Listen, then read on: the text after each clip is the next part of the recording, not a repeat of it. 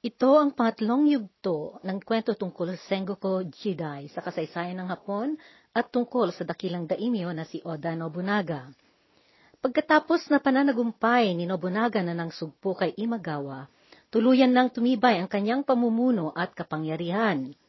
Noong 1561, 1561, namatay ang pinuno ng karatig probinsya ng Owari na siyang kaharian ni Nobunaga. Ang probinsyang ito na karatig ng Owari ay ang Mino. Pumalit sa pwesto ng pamunuan ang anak na lalaki ng namatay na pinuno. Siya si Saito Tatsuoki. Malamya at mahinang mamahala si Tatsuoki at sinamantala ito ni Nobunaga. Kinumbinse niya ang mga tao na makikisama sila sa kanya. Pagkatapos, sinalakay niya ang probinsya ng Mino at napwersang lumayas si Tatsuoki.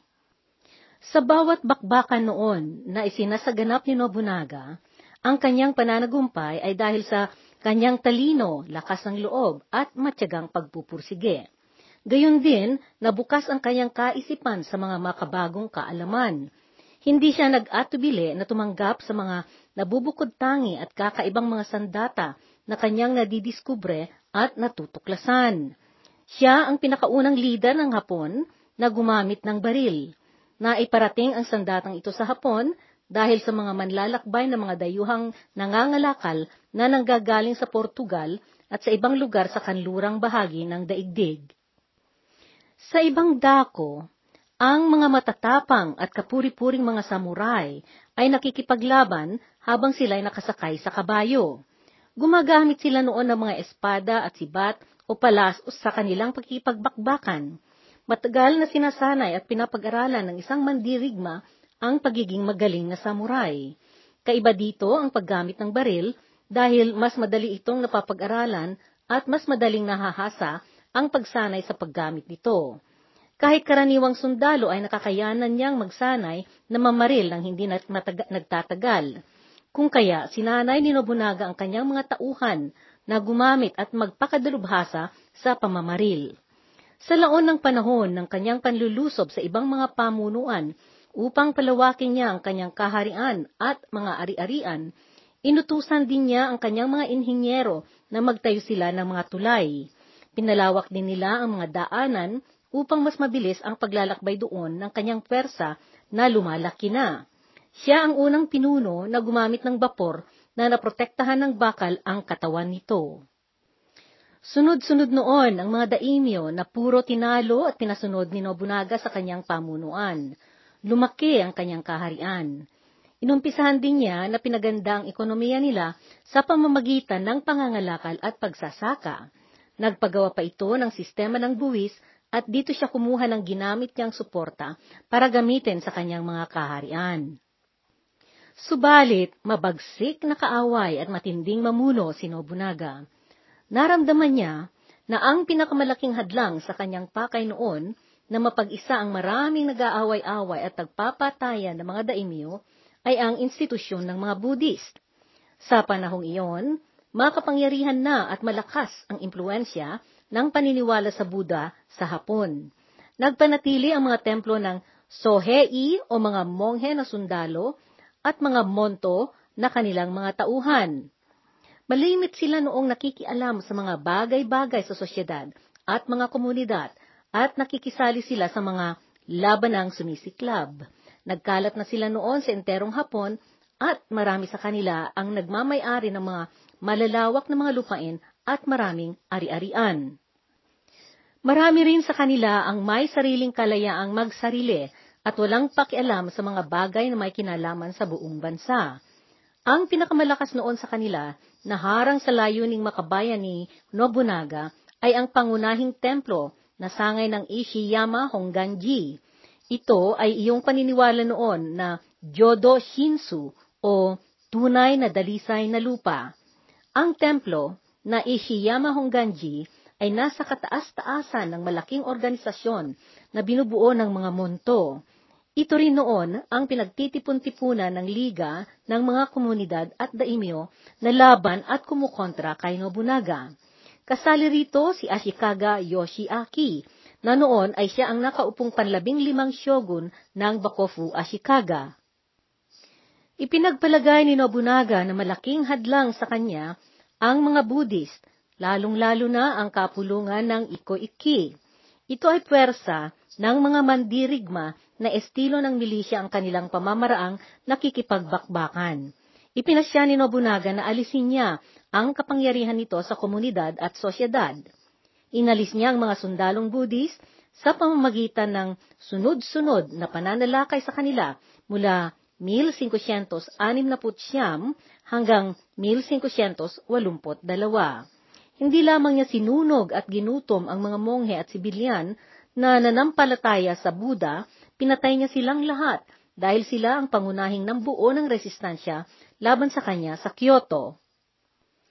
Noong ikadalawamput siyam ng Setyembre 1571, pinasunog niya ang bayan ng Sakamoto na nasa ibaba ng bundok. Tumakbong umakyat ang mga tao na pumunta sa kanilang templo na Enryakuji sa bundok na Yei na malapit sa Kyoto. Ang templong ito, ang pangunahin na templo ng sekta na Tendai, na ipinatayo ni Monghe sa Ichio noong 788, 788 AD. Dito noon nagtitipon-tipon ang mga pinakagalang-galang na miyembro na monghe na Buddhist at samurai. Inutusan ni Nobunaga ang kanyang mga general na sunugin nila ang bundok at paliyabin ang templo, gayon din ang lahat ng mga maliliit na mga nakatayong gusali at templo na pinagdidibosyonan ng mga tao. Laking gulat noon ng kanyang mga general sa kanyang inutos na iyon at pinaalalahanan niya ang mga ito. Mula sa paghahari ni Emperor Kanmo, mula 781 781 hanggang 806, 806, na pumayag na maipatayo ang mga iyan sa bundok na iyan. Sila ang naging tagabantay ng bayan sa mga sumunod na siglo kung kaya walang naglakas loob na umakyat na ng himasok at ng salakay sa bundok na iyan. Kung ipasisira mo iyan, ano ang mangyayari sa atin? Nangamba ang mga general. Sumagot si Nobunaga. Sinasabi ko lamang na alisin natin ang mga rebelde at traidor. Bakit ba ninyo ako pinipigilan? Araw-gabi na binibigay ko lahat ng nakakaya ko at oras ko para mapatahimik ang bayan at upang maibalik ang nawala ng wagas na pamumuhay ng imperyo. Noong nakaraang taon, sinalakay ako ni Naasai at Asakura. Nagpadala ako ng sulat sa mga monghe sa templo ng Enryakuji at bundok Hiei at humingi ng suporta. Subalit, sa halip ay nakisugpon sila kina Asayi at Asakura upang pag-alsahan at labanan ang wagas ng imperyo. Ngayon, ano ang tawag ninyo sa mga ganyan, kundi mga traidor sa bayan? Kung hindi natin susugpuin iyang paninimula nila ngayon, mas masama ang mangyayari sa hinahanap, ay hinaharap, sabi niya. Isa pa, Nabalitaan ko ang maraming paglalabag ng mga monghe sa mga alituntunin.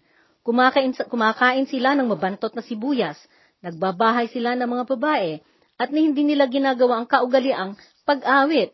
Gayon din ang derani na pangpagaling sa may sakit. Paano nila mabantayan ang bayan natin sa ganyang masasama nilang asal? Lusubin at sunugin ninyo ang mga iyan. Huwag kayong magtira ng kahit ano. Idinagdag niya. Panandali ang nag-alanganin ang mga general ni Nobunaga habang pinag-isipan nila ang kanyang sinabi. Sa bandang huli, sumang-ayon sila sa kanya. Nagbilang ng 30,000 katao ang pumaligid sa bundok at umakyat na sumalakay.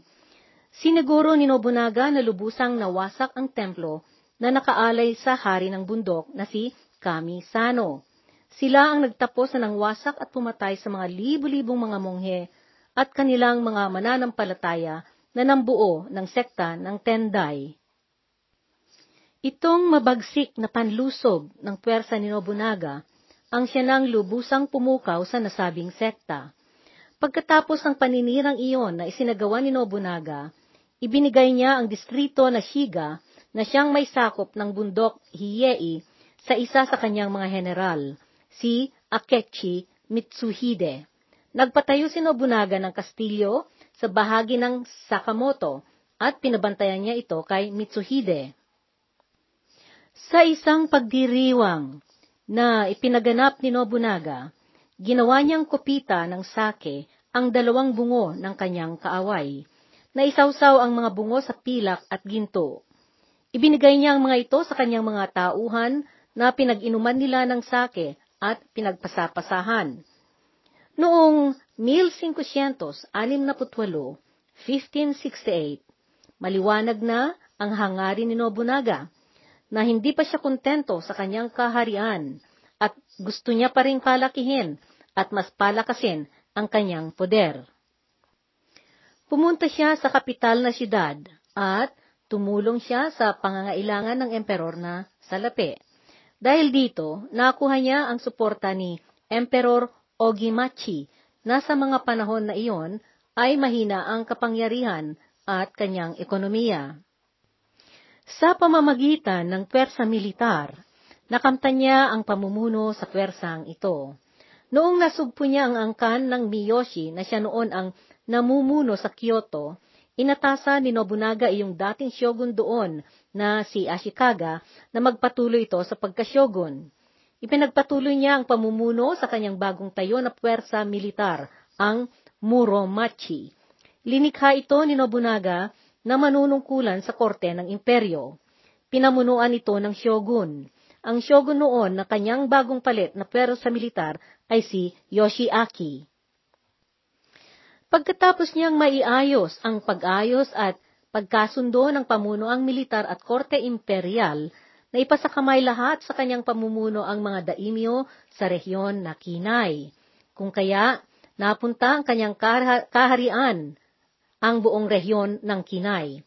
Malinaw na nasaksihan ng mga daimyo ang lalong paglakas ng kanyang kapangyarihan araw-araw. Dahil sa kanilang lubos na paggalang at pagsamba sa kanya, may mga hindi nakapagpigil na nagkomento. Nakapanghihinayang lamang at hindi ka napagmasdan ng iyong guro na si Hirati Masahide dahil kinitil niya ang buhay niya. Nagpadalos-dalos siya noon kasi. Si Hirati Masahide, ang dati niyang guro na nagsagawa ng seppuko noong si Nobunaga ay kababa, kabataang salaula pa. Nagsagawa ng seppuko si Masahide upang maitayo niya ang kanyang nalamatan na karangalan dahil hindi niya noong nakaya ng pabaguhin ang mga pag-uugali ni Nobunaga na noon ay taliwas. Ilang taon na ang lumipas mula noong nangyari iyon, subalit nanatili sa alaala ni Nobunaga ang kanyang guro. Minahal niya ng husto ito. Kung kaya, sa ganoong komento na narinig ni Nobunaga, Kaagad na namula ito at nagalit. Ang sabi niya, Dahil sa kanyang pagkamatay na nagtagumpay ako sa wagas ng pamumuhay na pinaghaharian ng pana at palaso, ang kanyang pagkamatay ang siyang nagpabago sa akin mula sa mga maling gawe. Malaki ang aking pagkabigo sa inyo, at sasabihin ninyo na ang pagkamatay ni Mitsuhide ay kapusukan. Sa mga tiyempong iyon, bawat sandaling may mga malalaking pangyayari, naaalala lagi ni Nobunaga si Masahide. Malimit na kapag siya'y pupuntang mga ngaso, manguha ito ng piraso na laman ng nalutong hayop na kanyang nahuli at ihagis niya itong pataas sa kalangitan at magsasalito, magsasalita ito na napapaluha at sasabihin niya, Heto ang para sa iyo, Masahide, kainin mo yan. Noong 1500, 73 o 1573, ipinasya ni Nobunaga na alisin na niya ang kapangyarihan ng shogun sa korte at pinalis niya si Yoshiake sa Kyoto. Una munang tumungo si Yoshiake sa Shikoku. Pagkatapos nito, nanghingi siya ng pagtangkilik at protection mula sa angkan ng Mori sa kanluran ng Hapon at siya'y naging monghe ng Buddha. Si Yoshiaki ang huling namuno sa angkan ng Bakufu, Ashikaga na nagsimula noong 1388, 1388 AD. Nagpakalbo si Yoshiaki at pinalitan niya ang kanyang pangalan. Ginawa niya itong Shyosan. Ang emperor ang opisyal na pinakamataas sa pamunuan ng Hapon.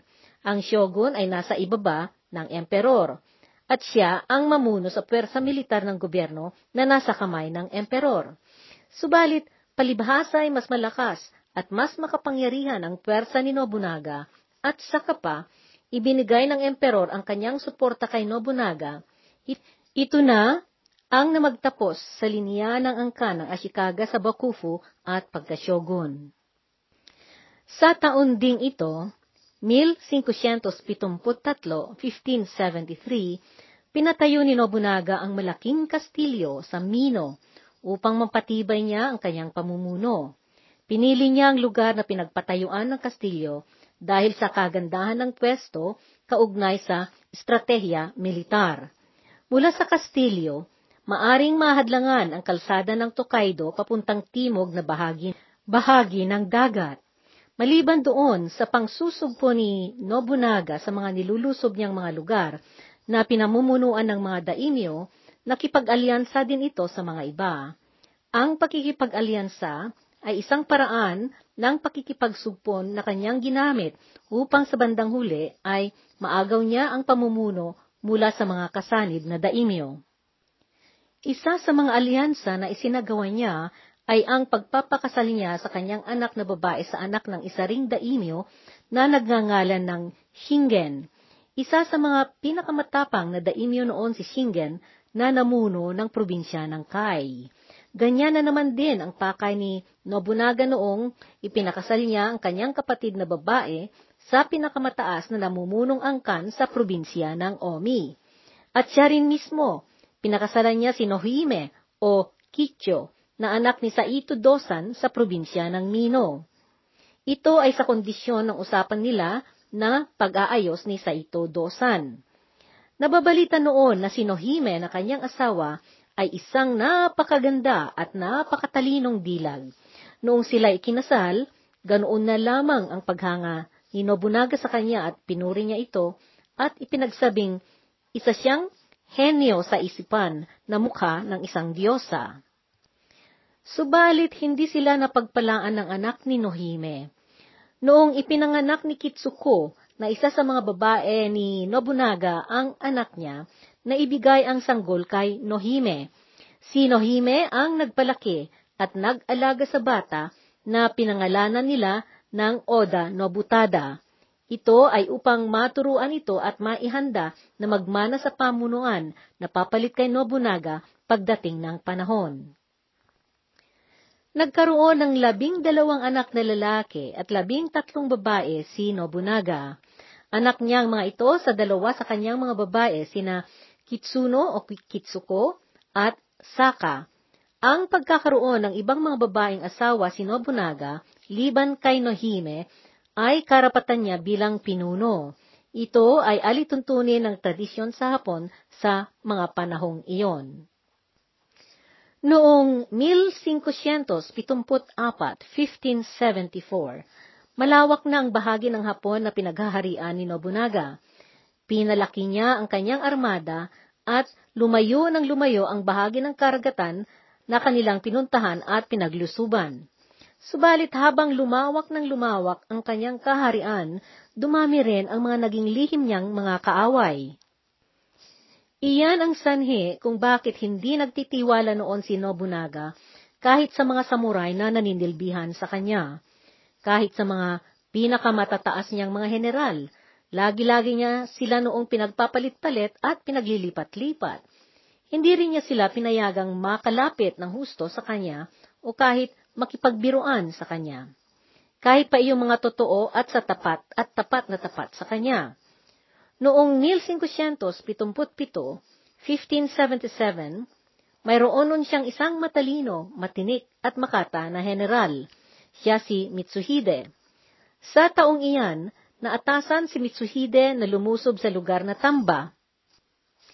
Nagtagumpay itong sumugpo sa pamuno ang iyon na walang nangyaring patayan at walang dumanak na dugo. Sumuko ang pinuno na si Hatano Hideharu at nadala ito kay Nobunaga. Subalit, sa laking gulat ni Mitsuhide, binili ni Nobunaga na mapatay si Hatano at ang kanyang kapatid. Sinisi ng mga general ni Hatano si Mitsuhide sa pagkamatay ng kanilang pinuno. Bilang higante sa nangyaring iyon, kinuha nila ang nanay ni Mitsuhide Itinakas nila ito at pagkatapos ay pinatay. Noong 1575, 1575, nangyari ang isang mahalagang bahagi sa kasaysayan ng Hapon. Ito ang nangyaring digmaan sa Nagashino. Isang daimyo na nagngangalang Takeda Katsuyori ang lumusob sa kastilyo sa Nagashino. Malakas at makapangyarihan ang angkan ng Takeda.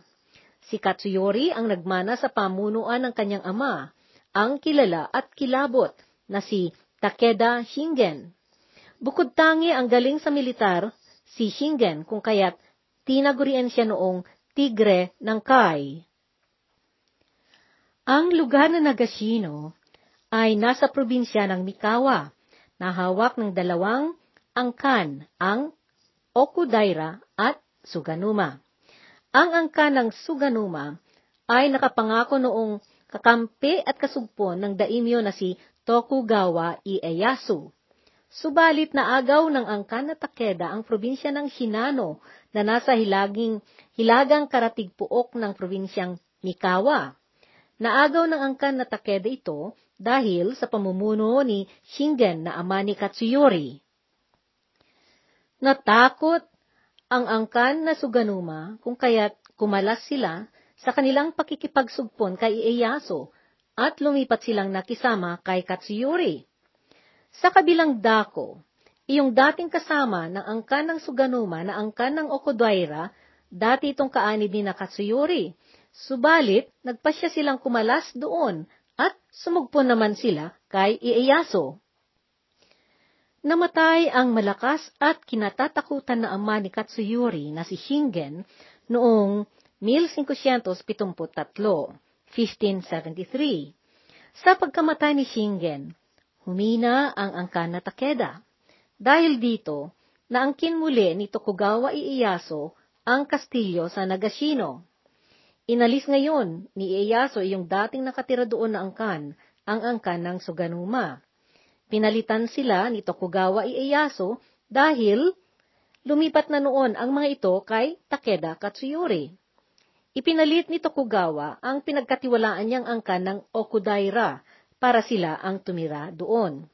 Sa mga sandaling iyon, bagaman nakuha na ni Tokugawa Ieyasu ang kastilyo ng Nagashino at nakapwesto na ang angkan ng Okudaira, malakas ang kanyang kutob na magtatangka si Takeda Katsuyuri na agawin ang Nagashino. Dahil sa kanyang hinagap na iyon, Naghanda siya kasama ng angkan ng Okudaira na pinamunuan ni Nobumasa o Sadamasa na dating kaanib ni Takeda. Noong lumipat ang angkan na ito upang sumugpon kay Ieyasu Tokugawa, pinigilan sila ni Takeda. Sa nangyaring pagpipigil ni Takeda sa kanila, namatay ang asawa at kapatid na lalaki ni Nobumasa. Malakas ang kutob ni Ieyasu Tokugawa na darating upang manlusob si Takeda Katsuyori kaya pinatibay niya ang depensa ng Kastilyo sa Nagashino. Hindi nagkamali si Ieyasu sa kanyang hinala. Noong Mayo ng 1575, 1575, sumalakay sa Nagashino ang mga tauhan ni Katsuyori at bumilang sila noon ng 15,000 samurai. Sa tiyempong iyon, Bumilang lamang ng limang daan na samurai ang hawak ni Nobumasa para sa lupon ng Okadaira na nagbabantay sa palasyo. Subalit nakayanan ni Nobumasa ang nagpadala ng mensahe kay Ieyasu Tokugawa at humiling ng suporta. Sa panahong iyon, mayroon ng alyansahan at pagtutulungan na namamagitan kina Ieyasu Tokugawa at Oda Nobunaga. Isa pa, iyong anak na lalaki ni Ieyasu na si Nobuyasu ay asawa ng anak na babae ni Oda Nobunaga na si Tokuhime. Kung kaya sa nagaganap na labanan na ito na kinailangan ni Ieyasu ang dagdag ng kanyang pwersa na papunta sa Nagashino upang tumulong kay Nobumasa, personal na pumunta si Oda Nobunaga. Nagdala siya ng pwersang may 30,000 tauhan sa bakbakan na ito, ginamit ni Oda Nobunaga ang kanyang mga bagong sandata na galing sa kanlurang bahagi ng daigdig. Ito ang mga bagong baril na galing sa Europa at tinatawag noon na arquebus. Malaking bentahan noon ni Nobunaga ang kanyang paggamit ng arkebus upang kanyang madepensahan ang kanyang mga sundalong may hawak na mga baril, gumamit ito ng mga kahoy na ginawang estakada. Ipinatayo niya ang mga ito parang hiwa-hiwalay ng mga bakod na tatlong patong. Ipinalagay niya ang mga ito sa formang parang zigzag. Sa ganoon, naharangan niya ang paglapit ng mga sumugod na samurai mula sa mga kalaban na grupo ni Takeda. Sa naganap na labanang iyon, nagtagal lamang ito ng maghapon. Umatras ang mga tauhan ni Takeda at sila'y tumakas.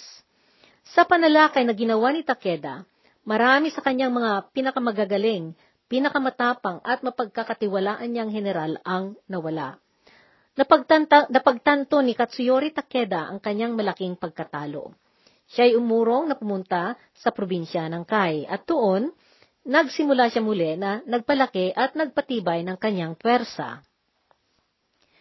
Ang bakbakan sa Nagashino ang nagpasimula ng pagbabago ng sistema ng pakikipagdigmaan sa Hapon Naging kaiba ito sa dating uri ng pagbabakbakan dahil sa makabagong sandatang gamit, ang baril. Sa panahong ito ng Sengoku Jidai, karaniwan noon na mayroong mga alyansa at mga kasunduan sa pagitan ng mga daimyong nag-aawayan. Hindi katakataka noon na ang mga magkaaway sa isang tiempo ay magkaalyansa sa susunod na panahon. Malimit na nangyayari ito kung mayroong bagay na pagkakaugnayan ng pakay ang mga namumunong mga daimyo. Kalimitan ay hindi nagtatagal ang mga ganitong alyansa. Kung kaya, naging kakaiba ang naging alyansa ni na Oda Nobunaga at si Ieyasu Tokugawa dahil nagtagal ito ng dalawampung taon. Dito mapuputol ang pangalawa ang ah, pangatlong bahagi ng kwentong Sengoku Jidai. Abangan ang dalawa pang kabanata tungkol sa mga nakakaintrigang mga pangyayari sa bahagi ng kasaysayan ng Hapon.